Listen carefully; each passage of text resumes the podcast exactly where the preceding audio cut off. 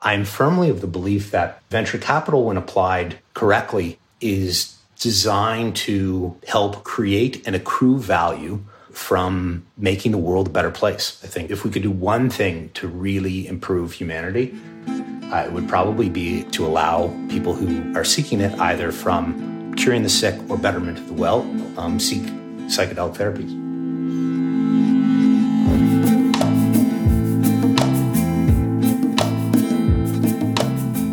Welcome to Business Trip, a podcast about psychedelic entrepreneurship. We explore the business models and origin stories of the most interesting companies in psychedelics. I'm your host, Greg Kubin. At times, I'm skeptical about venture capital funding psychedelic companies. Venture capitalists bet on companies that try to go really big, leaving a trail of failed companies in their wake. The idea of growing at all costs in psychedelics feels expensive when the cost is someone's mental health and well being. But Ryan Zurrer's approach to venture capital makes me optimistic. Ryan is the founder of Vine Ventures, a $25 million venture fund investing in psychedelic companies. It's one of the first venture funds dedicated to psychedelics, and Ryan's investing style is based on his own deep relationship with the medicines. He favors entrepreneurs who have their own connection with psychedelics and in a therapeutic setting, he believes that natural psychedelic medicines can provide a better experience than synthetic medicines.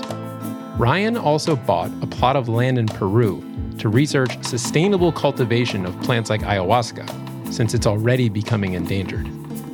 Ryan is immersed in the many cultures surrounding the psychedelic space, and he's dedicated to creating a fund that aligns with his values. In this interview, we explore the merits of natural versus synthetic psychedelic medicines, including Ryan's firsthand experiences. We discuss which businesses are a good fit for venture capital, and we talk about the traits of the entrepreneurs Ryan looks to invest in. If you're a founder, investor, or early hire at a psychedelic company, this episode will be a treat.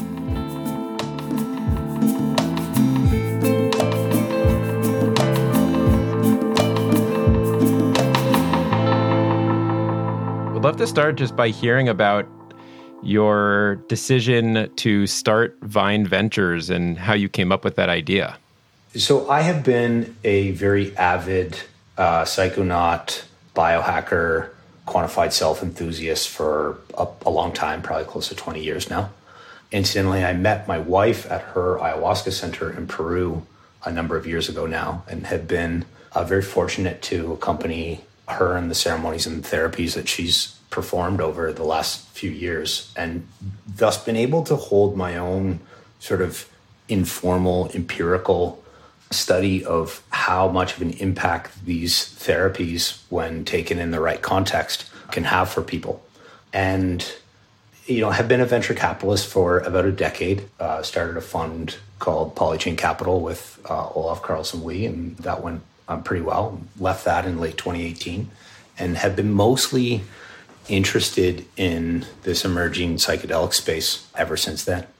And as I started poking around the space and trying to get up the curve, learning, going to conferences, talking with different folks, I began to notice uh, a number of things emerge.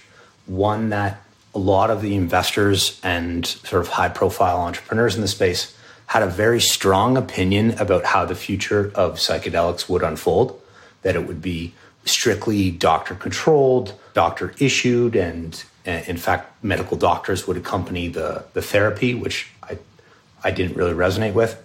And then that it would all be sort of patented, like big pharma data exclusivity and for, for a long period of time with these defensible patents and value would accrue to these sort of like larger pharma organizations and that it would only be synthetic versions of psychedelics that would be legal or or offered by doctors to to their patients. And truthfully, that seemed like dystopian future to me. This idea that someone would have to pay, say, eight thousand dollars a dose for synthetic psilocybin and sit in this like white room with a lab coat doctor administering the, the psychedelic therapy seemed like completely misguided and I'm firmly of the belief that venture capital, when applied correctly, is designed to help create and accrue value from making the world a better place. And I certainly would like to see the future of psychedelics make this world a better place. I think if if we could do one thing to really improve humanity, uh, it would probably be to allow um, people who are seeking it either from for curing the sick or betterment of the well seek psychedelic therapies. So it sounds like you envision your fund being a mechanism to really shape a future that isn't patented and isn't synthetic and isn't doctor controlled. So, yeah, I mean, effectively, I created Vine Ventures for myself. I talked with a number of uh, investors and entrepreneurs in the space, and I didn't really see anybody pursuing the vision that, that I had. I also recognized very early on in my own exploration that a lot of the best work being done in the space today has been done by not for profit groups. And there's a very strong culture within the industry of of an orientation towards say not for profit and and actually a lot of skepticism around pure for profit models and venture capitalists and so on and so forth. And so I wanted to create a fund that was values aligned for the the industry that it that it participated in. In in funds in the past, I you know, we've had success when we were sort of OG to the space and very values aligned with the culture of the industry, and have not had success when it's clearly, you know, orthogonal to the culture of the industry. And so I wanted to be really aligned with the, the, the nature and culture of this emerging psychedelic space. And so created Vine with, with that in mind and created our entrepreneurs pledge with that in mind, where we will take fully half the GP carrier, the profits that are generated from the fund, and redirect that back into nonprofit projects, research, and philanthropy. Venture capital funds are managed by general partners called GPs, and they're funded by limited partners called LPs. Ryan is a general partner of Vine Ventures.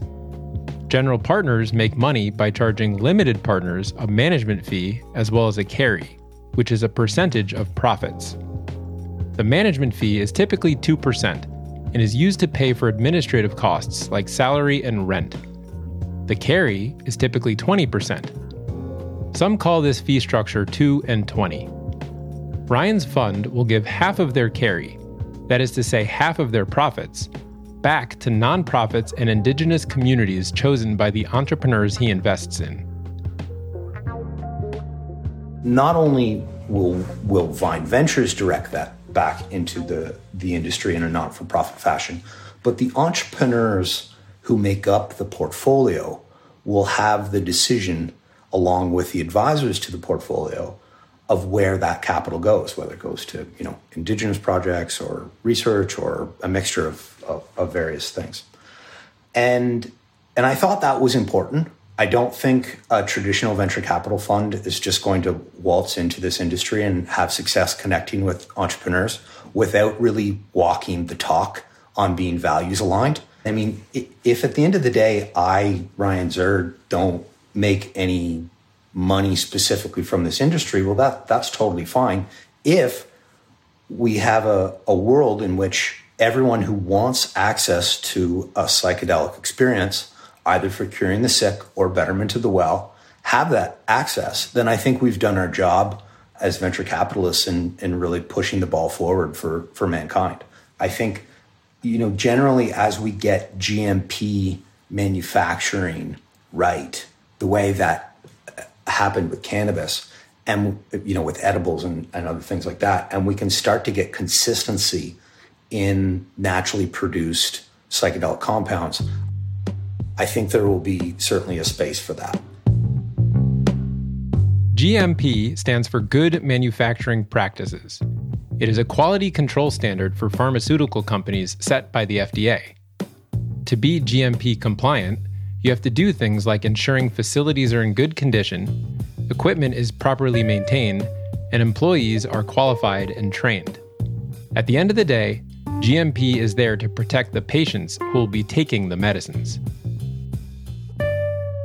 And then I think really the market and, and, and demand on the client side will be the driving force there. That a lot of these folks who are force feeding everyone synthetic psilocybin will just be met with the you know the stark reality that their clients don't want that. You know, the 22 million vegans and vegetarians in continental North America, which also make up a, quite a large portion of the psychonaut population, are not going to take your synthetic psilocybin. Like that's just not going to happen.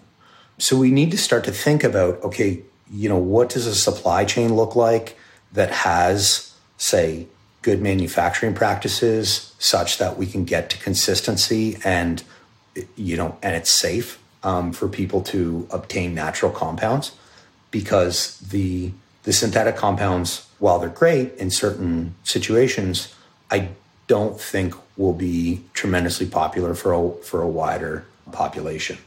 So you, you mentioned that the synthetic product is quite different than the natural. In in what specific ways have you uh, observed that?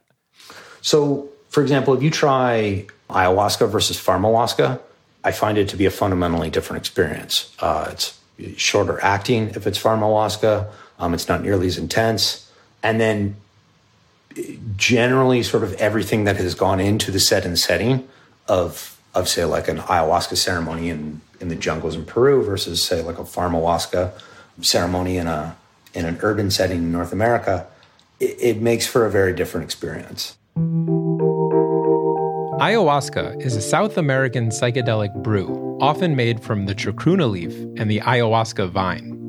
The leaf contains dimethyltryptamine, also known as DMT, a very potent and psychedelic molecule. In addition to being a Schedule 1 drug, DMT is also a molecule our brain releases when we're dreaming. The ayahuasca vine helps inhibit stomach enzymes that would otherwise not allow our body to metabolize the DMT. The brew has been used as a ceremonial entheogen among the indigenous people of the Amazon basin for thousands of years. If you ask Amazonian shamans how they gained such a deep molecular knowledge of these plants, they'll tell you it came from their visions and from the plants ayahuasca journeys can induce some of the most blissful, challenging, and profound psychedelic experiences known to humankind. Very far out visions, revelations, insights, and mystical experiences have been reported. The word ayahuasca literally means vine of the soul in Quechua, a language indigenous to South America. And so the conclusion that I would draw from this trying to peer in the future and again be open minded about how the future may unfold. You know, we we must note that the future may unfold in this dystopian way that that some of the entrepreneurs uh, in the space have, have explained to date, specifically from the you know the groups from like Atai and Compass, that it, it will be fully synthetic. I very much hope that it's not going to be that way, and I very much and I will be working as hard as I can to to ensure that that's not the case usually the the feedback is is one of uh, that you know the synthetic version was at best a watered down experience and at worst a fundamentally different experience that didn't bring nearly the level of of of insight and and new understandings that the the natural compound in the right set and setting would have doesn't the FDA have regulations that prohibit natural compounds from being prescribable, and so they kind of have to be synthetic? Yeah, so this is a really good good point. And what I, you know, one of the original sort of founding theses of of Vine was that the door that cannabis sort of kicked down, other natural psychedelics will be able to walk through. And what we see is that in countries where we've got, you know, federal legislation that guides the production and sale of cannabis, you would use very similar a very similar approach for psychedelics. Now, obviously, the control of distribution has to be fundamentally different.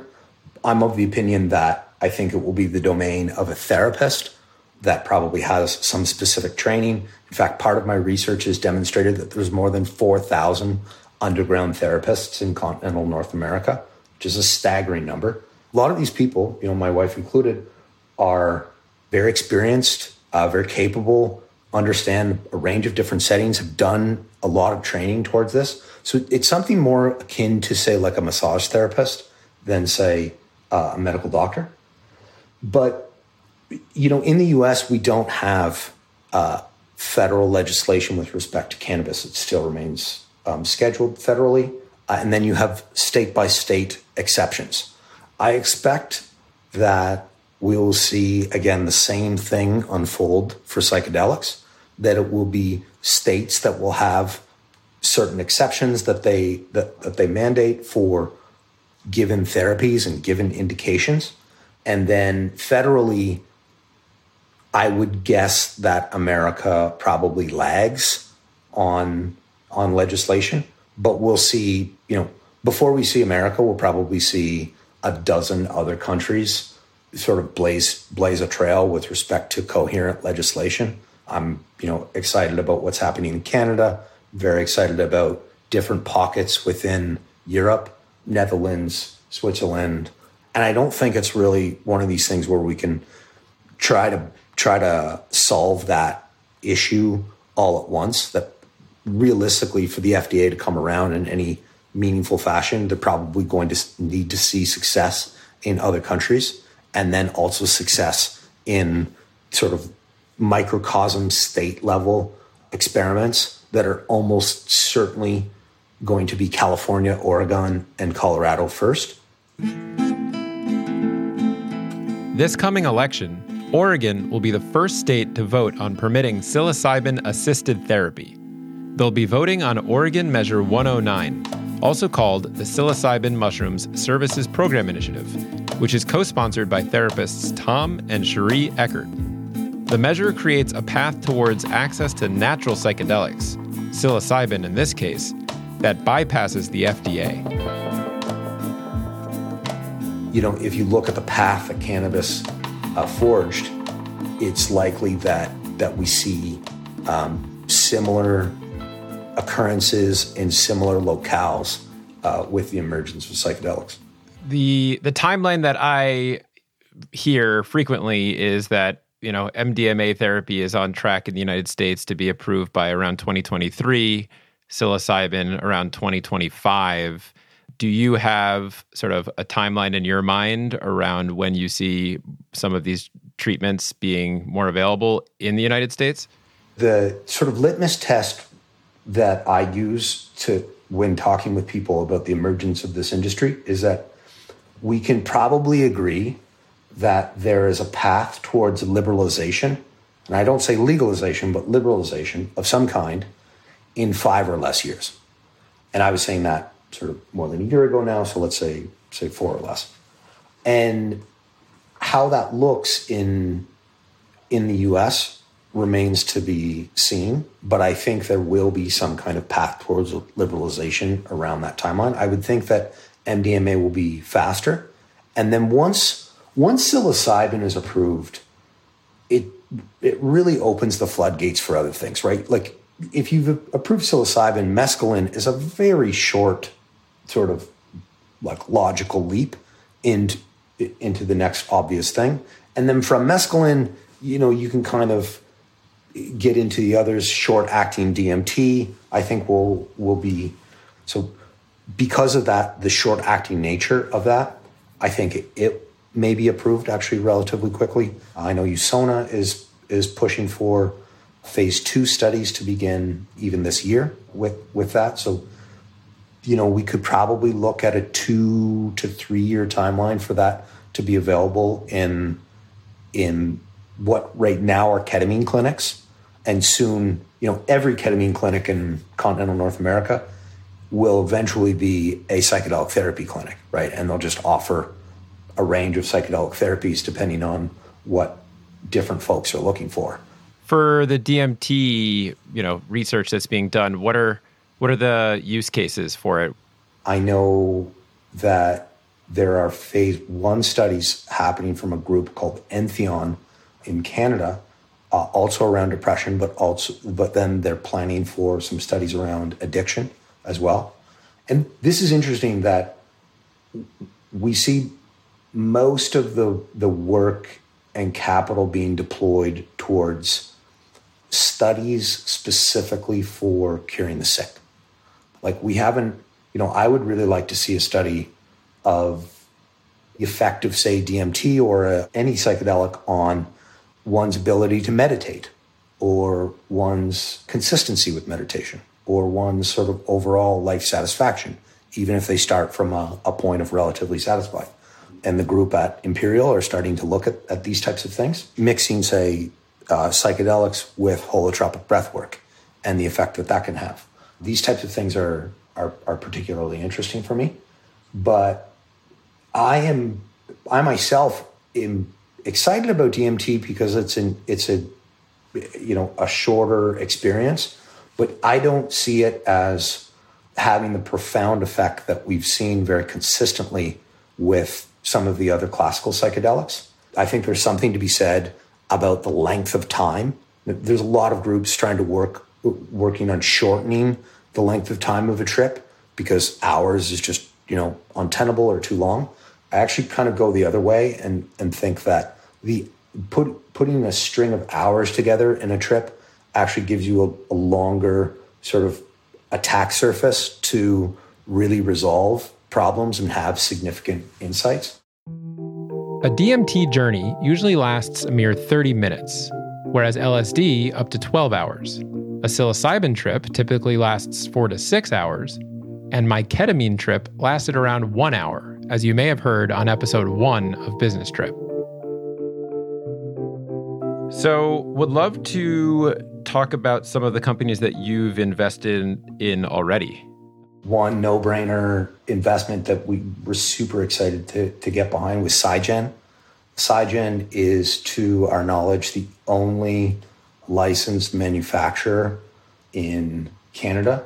Danny, the entrepreneur behind Psygen, has been running it for a number of years. It's also one of these sort of picks and shovels types of business that fits into the industry no matter how the future unfolds you know, even if it is big pharma controlled, these big pharma companies still need somebody to produce the actual synthetic compounds. And so Danny fits into that. He fits into today's environment where he's producing mostly for academic studies and, and medical research.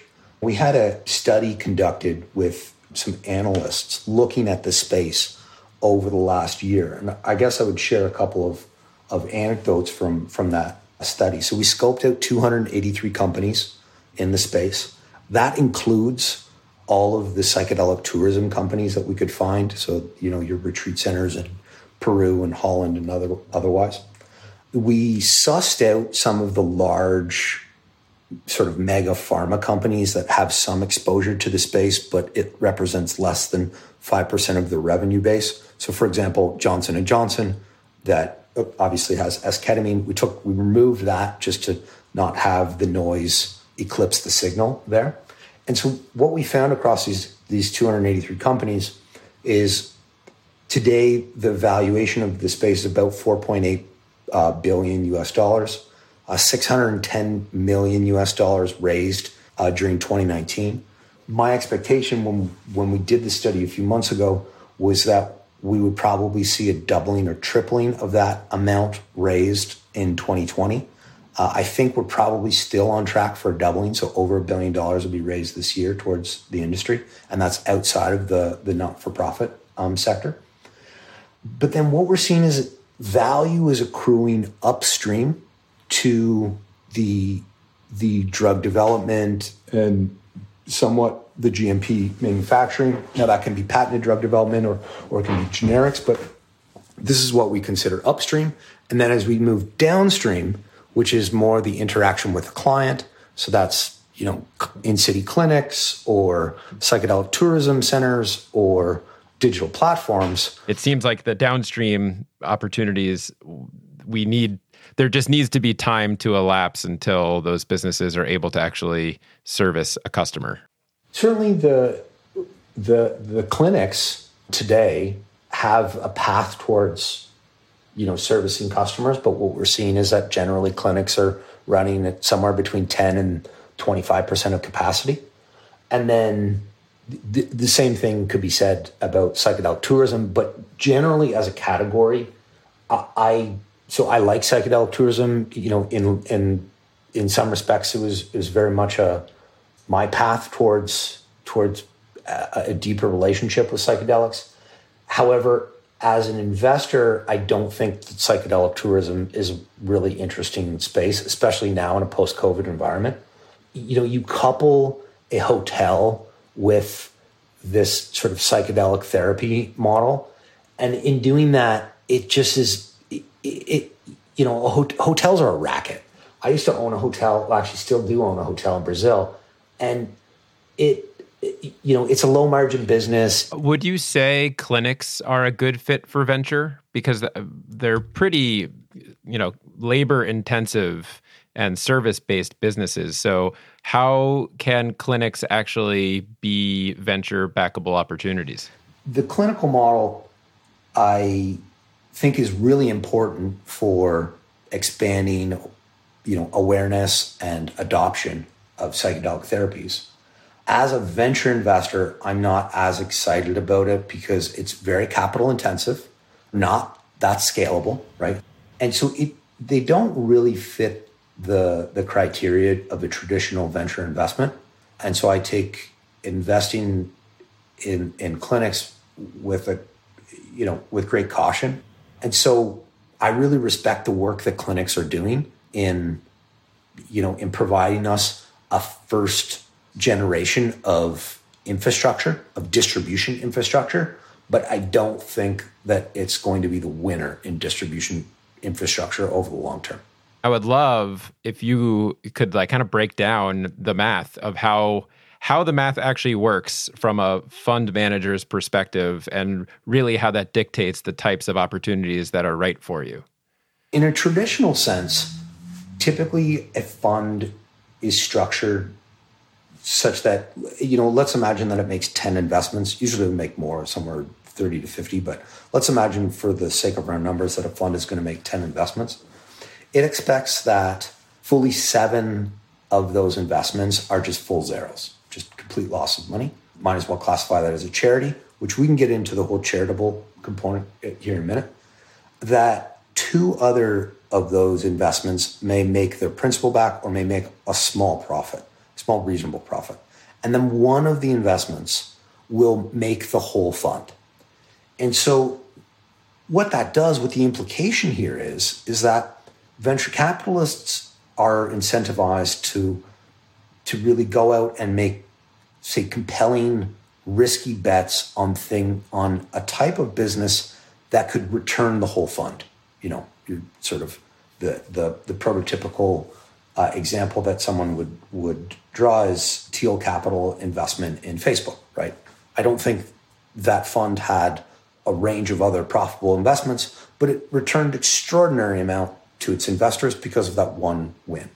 You know, something could be said about funds that I participated in the past that like Polychain, you know, we did really, really well on on a couple of investments, but you know, others not so much. But that's okay and you you know you take with the good with the bad and you keep the eye on the horizon of something that could really move the needle for the world because that's where things get interesting for venture capitalists as, as a very compelling innovation some kind of like deep new technology that generally has a has a world changing uh, feature to it.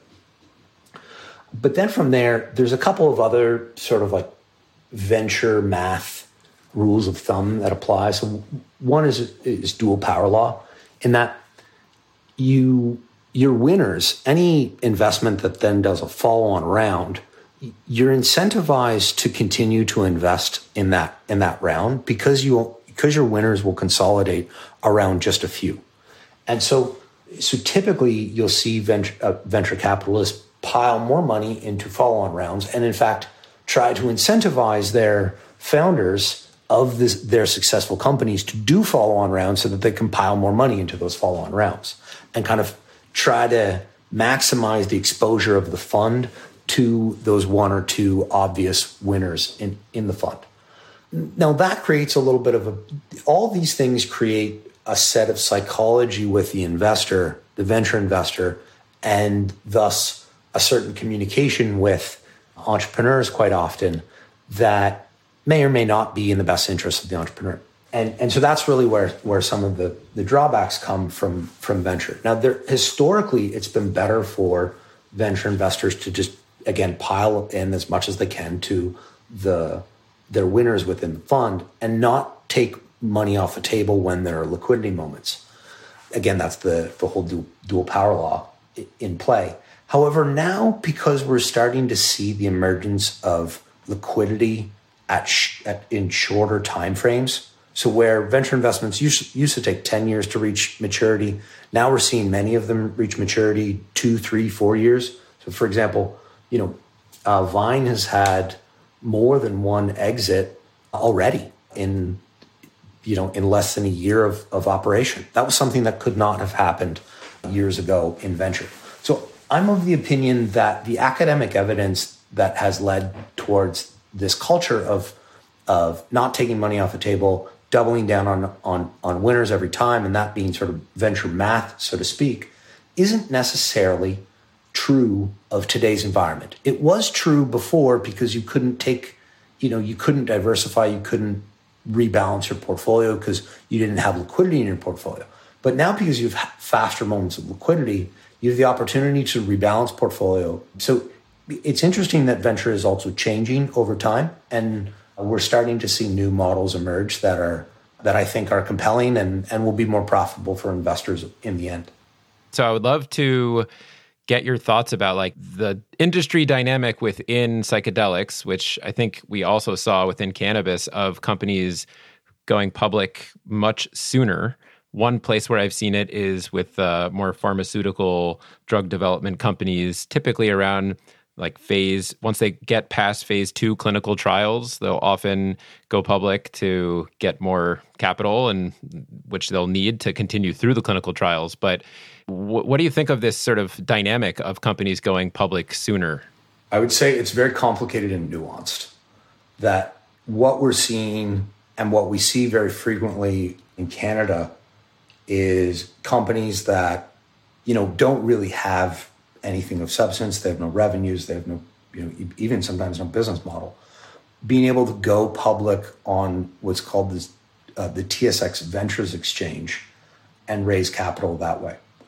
Generally, I'm against that as a rule of thumb for entrepreneurs because the entire time that they're trying to do this reverse takeover and go on this highly speculative exchange, they're not running their business through that whole period the period is about a six month process. So imagine, okay, so you're going to put your new company on hold for six months while all of your competitors continue to move forward, and while you're doing this, you know, sort of funky capital raise, and then you, and then often what you see, very unfortunately, is a, a bit of like a pump with with something that's new, say like the psychedelics industry, or a few years ago, cannabis, or a few years before that, crypto, and, and what have you and then the companies are trying to what I call backfill their valuation by releasing lots of of press releases and and communications announcing different things that they're doing.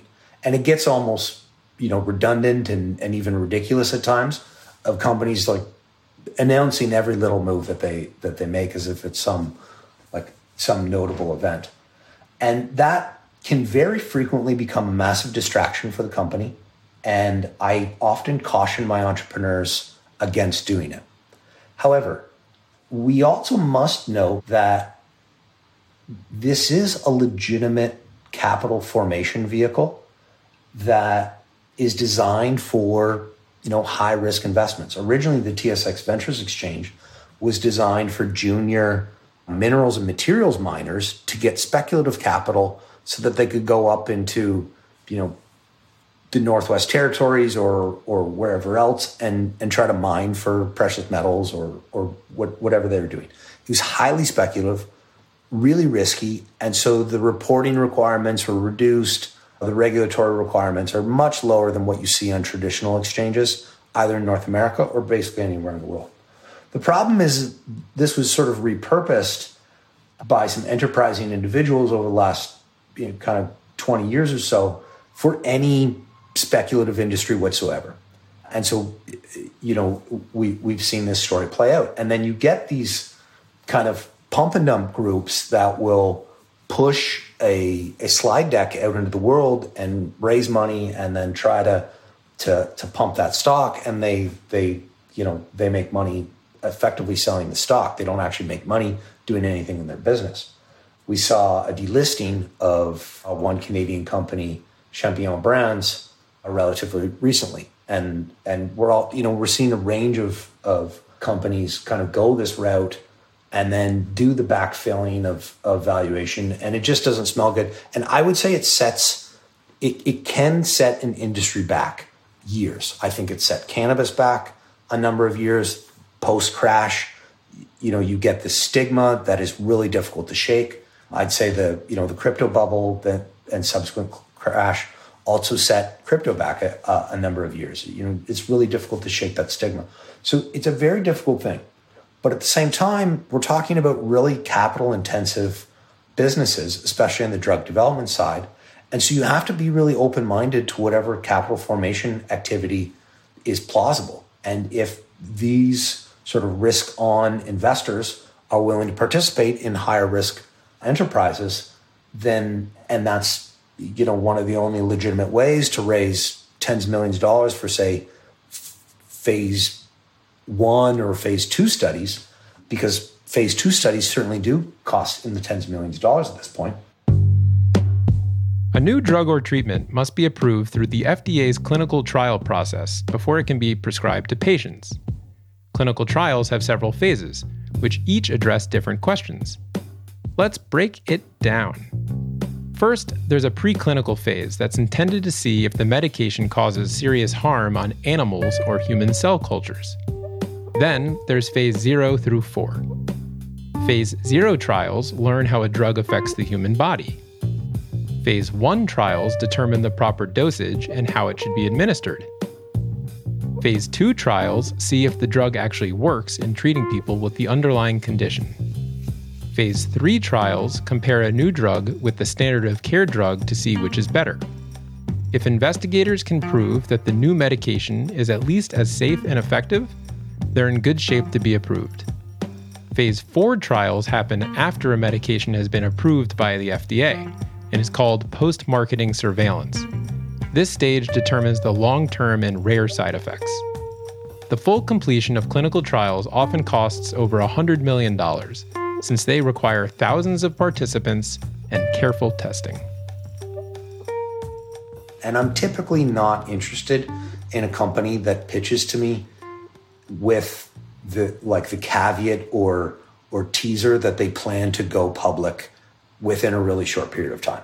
I'm looking for entrepreneurs like Danny of Psygen who are just interested in running their business and and love their business and and and just want it to be sustainable and are looking for that. And then we'll take care of the the you know the liquidity moment if the entrepreneur is in it for the right reasons and can execute on their vision. Mm-hmm. What are some of the traits of founders that you invest in? What do you look for? Primarily, uh, competence in their field, right? So, for example, if I'm uh, investing in a drug development company, I don't want it to be run by like four MBAs and one like scientific advisor. The same way that if you're investing in a software startup, you would look for a team that's dominated by software engineers, not by a bunch of MBAs. And then the second thing that I look for that I would say is maybe a little bit different than than what we're seeing in the space is I look for people who are passionate and say knowledgeable about this space, you know, independent of, of their work. So I personally find it hilarious that I'll talk with uh, a team doing, say, drug development of a psychedelic compound that not only have never tried their own product, have never tried any psychedelic product. And I'm just like, how is that even like how is that even a thing? Like imagine if I, if myself and Olaf, when, when we were raising money for for for Polychain back in in 2016, if we were going around to investors and saying, "Oh no no no, we don't we don't use Bitcoin, right? Like we we don't even know how to send a, a Bitcoin transaction. Like I you know, I don't touch the stuff, right? would that not seem weird to you? So, uh, where that strangely in this industry seems like a trait that like a lot of entrepreneurs are very proud to inform me that they have never touched psychedelics and have no intention to do so. And I'm just like, well, like how do you even have like product knowledge then? Mm-hmm. So so I look for people who are you know, who are genuinely passionate psychonauts like myself and who believe in this above and beyond their their current business or their current strategy because those are going to be the ones who will do it when it's not cool and chic and unique, right? Uh, they'll do it when, you know, when all hope is almost lost, or they'll do it when, you know, when they're not making lots of money. Would love for you to walk me through your process of investing, like from receiving that very first cold email from a founder to writing the check. What does that process look like? I think the face to face meetings will, will continue to be important. But for, for now, because we can't do that, um, we're doing mostly Zoom calls. Uh, typically, so we have a due diligence list my my partner Jesse has composed, and it runs through a whole range of things from uh, like company formation documents to you know patent applications and and just trying to get an, an idea for like what does this team actually have and then the third thing, this sort of third step is typically reference checks.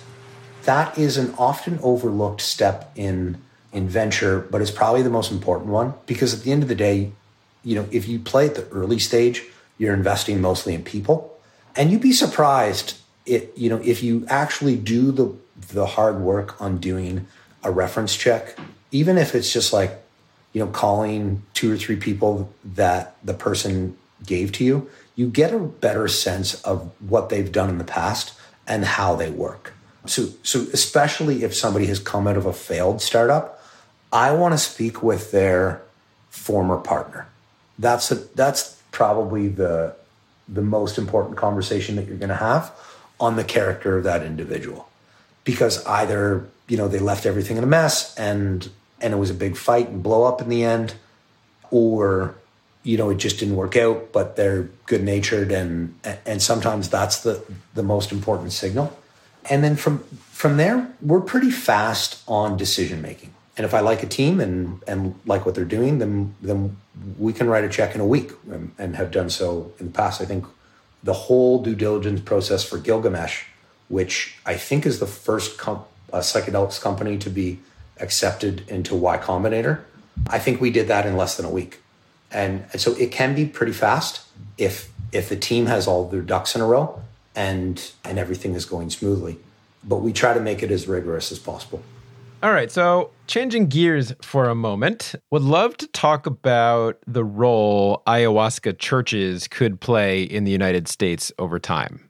Uh, I know when we were chatting before this before this conversation, you had mentioned seeing it as a potential alternative route to some psychedelics kind of becoming more accessible. And so, wanted to kind of get your thoughts about the role that ayahuasca churches can play in the United States. Yeah. So, this is a, an idea that I am really excited about. Maybe for me, the most compelling one that, that I've jammed on with a, a number of different entrepreneurs and players in the space. And just to contextualize for, for your audience here, there are effectively two paths that exist today in which someone could legally be allowed to consume uh, psychedelics. One is this drug development FDA approval path, uh, really long road, you know, typically measured in decades and measured in hundreds of millions of dollars of capital to get through. The other one that we've actually uh, seen be successful, although not with as much fanfare or awareness, is a religious exemption path. And so we've seen uh, a number of churches in America get a, a religious exemption to be able to uh, use ayahuasca in most cases, but one native religion got religious exemption for the use of peyote as well in as their sacred sacrament. And so, for example, the Church of Santo Daime, which is this very large Brazilian church that I know quite well because I lived in Brazil for a decade, Uh, very well capitalized church, you know, millions of participants in, in that church were able to get it through. But then a much, much smaller church called the the Union, the Church of Union de Vegetal, um, which is this very small kind of vegan group in also out of Brazil, were also able to get this religious exemption through. I think maybe one of the most interesting ideas in the space is to to look at sort of this general area of conscious health and wellness that many of us subscribe to and look at the the sort of text and information that's been aggregated over the last 20 years in you know biohacking quantified self you know a lot of just conscious exploration. You could argue that say burning man and a lot of the culture around that is is something that sort of uh, fits with with this model. You could argue that the podcast material of Tim Ferriss and Joe Rogan over the last two decades actually serves as sort of uh, a fundamental text or, or, or document of record for this church and basically classify this sort of set of culture, beliefs, values that so many of us in Silicon Valley and beyond um, subscribe to, whether it's you know California sober or or or a range of other things and classify that as, as a church in and of itself, push that through religious exemption, which instead of being hundreds of millions is probably somewhere in the hundreds of thousands to, to get through. And then you have a path towards permission to possess, consume, and distribute within the confines of your church to others. And that actually, for me, seems like the most compelling path towards, again, liberalization of psychedelics. I think there's, you know, you can check all the boxes that you would need to for for religious exemption, and you know, again, I think it's just what you know what reality sort of dictates, right? That this is these are religious ceremonial experiences for me, for most of us, or as close to religion as any of us get, and and we should be permitted to you know, to to have these sacraments in these contexts and settings. And I am excited by the number of ayahuasca churches in California and, and elsewhere sort of coming together in a collaborative fashion and starting to think in this way.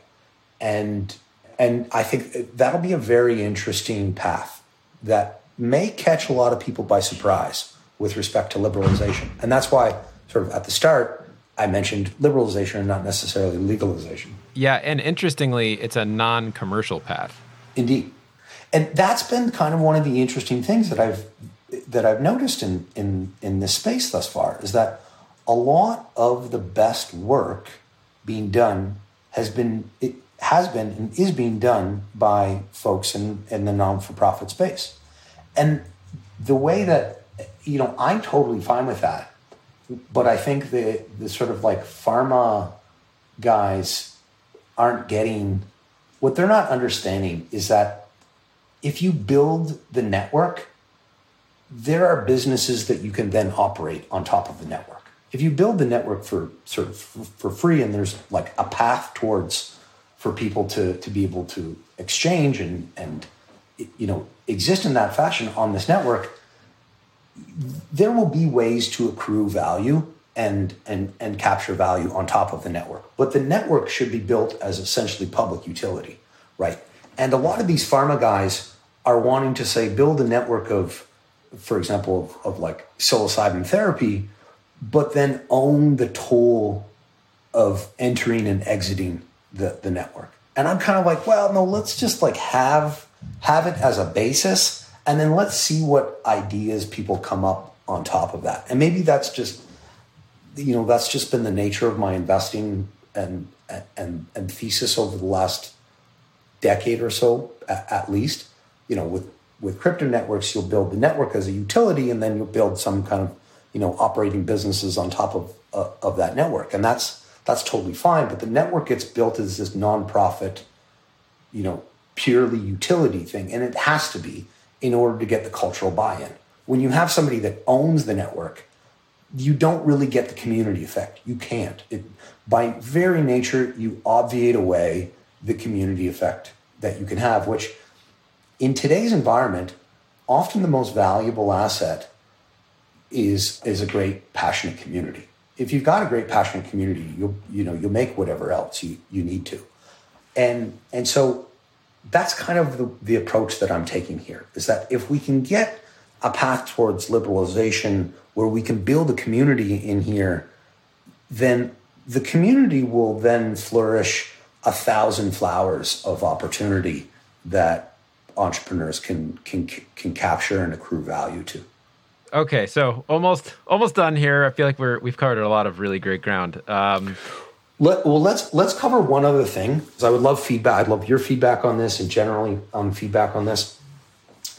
So, as we've mentioned, you know, there's a lot of people doing great work in not-for-profit sphere, and there's a lot of teams sort of coming and pitching to me and saying, "Hey, we're you know, right now we're just doing this not-for-profit activity either with Maps or with somebody else, but we have some vision to pursue a path of sustainability over the long term." And and so I'm and so then I'm sitting there being like, okay, well, do I write them, you know, a charitable contribution check or do I write them a venture check? And so we've proposed at Vine, we've proposed a a, high, a hybrid approach that we're really excited about. So we call it the Snake, the the simple agreement for convertible equity, and in in and in this, we would make what is effectively a donation to start, and classify it as a donation. And then the interesting thing is you can write that off against your taxes in the current year rather than if you make a venture investment, you you get the write off, but you get it in say the seventh or eighth year when you actually write the investment down. So you write it off right away, and then if they if the organization goes on to you know to create some business of value that has revenues and profits and things like that, it has an automatic conversion where that donation then actually becomes an equity investment and converts at say the seed valuation of that company or or even a predefined valuation. And then what you would do in that case is that you would amend the tax write-off that you declared in the future in the current year, but you would do that then in the future year, and you now you've got a valuable asset, so who cares? So that ends up that ends up being interesting. My question would be would you foresee companies most companies making that transition or some organizations or groups just deciding to stay as a nonprofit long term? Like, think about this, though. The vast majority of venture capital is just charity for, you know, kids coming out of Stanford anyways, right? Like 90, 90% plus of venture capital should have been classified as charity. It would have been better tax optimization in that case. Mm-hmm. And so we're just sort of taking this a step further and, and, and recognizing it for what it is. I feel like generally in society, we're we're seeing this as a, as a, as a more general trend. That there's a lot of calls for the reimagination of capitalism. There's a lot of questions about the you know the traditional ways of of, of doing business. And so one of the things I find most compelling and most interesting about this this emerging space is that I think maybe some of the answers for society at large of how do we straddle the the line between um, for profit and not for profit may emerge from this industry and and you often get that that you know an industry will have a culture to it and and as a result um, certain innovation will come about and and so I'm cautiously optimistic that we'll we'll see new types of business models emerge specifically from the the psychedelics industry that then takes on a, a, a whole new world of its own.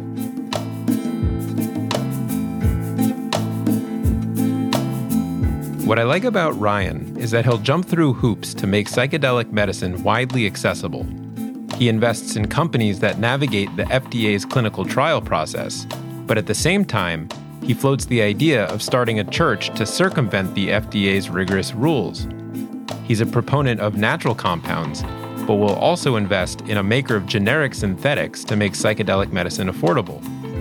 Ryan is at once a contrarian, idealist, and purist, what makes for a very dynamic participant in psychedelics. This is Business Trip, a podcast about psychedelic entrepreneurship. If you like this episode, you can help us by subscribing to the podcast and leaving a review. Also, help spread the word by sharing the episode on social media. You can find us on Twitter and Instagram at BusinessTripFM.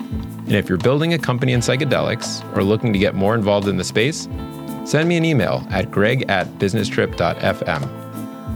On the next episode of Business Trip, we talk with David Champion, David is the co founder and CEO of Maya Health, a software company that will help psychedelic therapy practitioners to manage, measure, and analyze patients.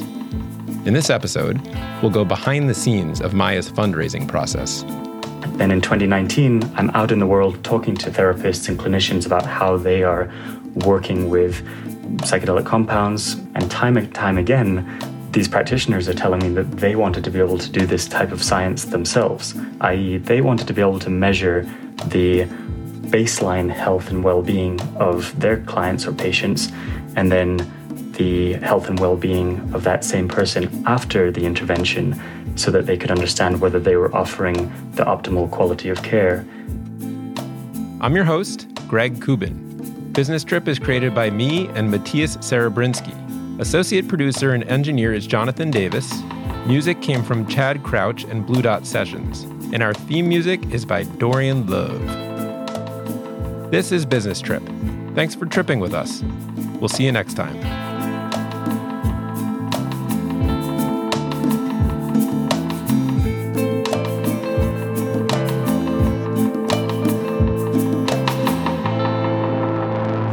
Talk with uh, a team doing, say, drug development of a psychedelic compound that not only have never tried their own product, have never tried any psychedelic product. And I'm just like, like how is that even a thing?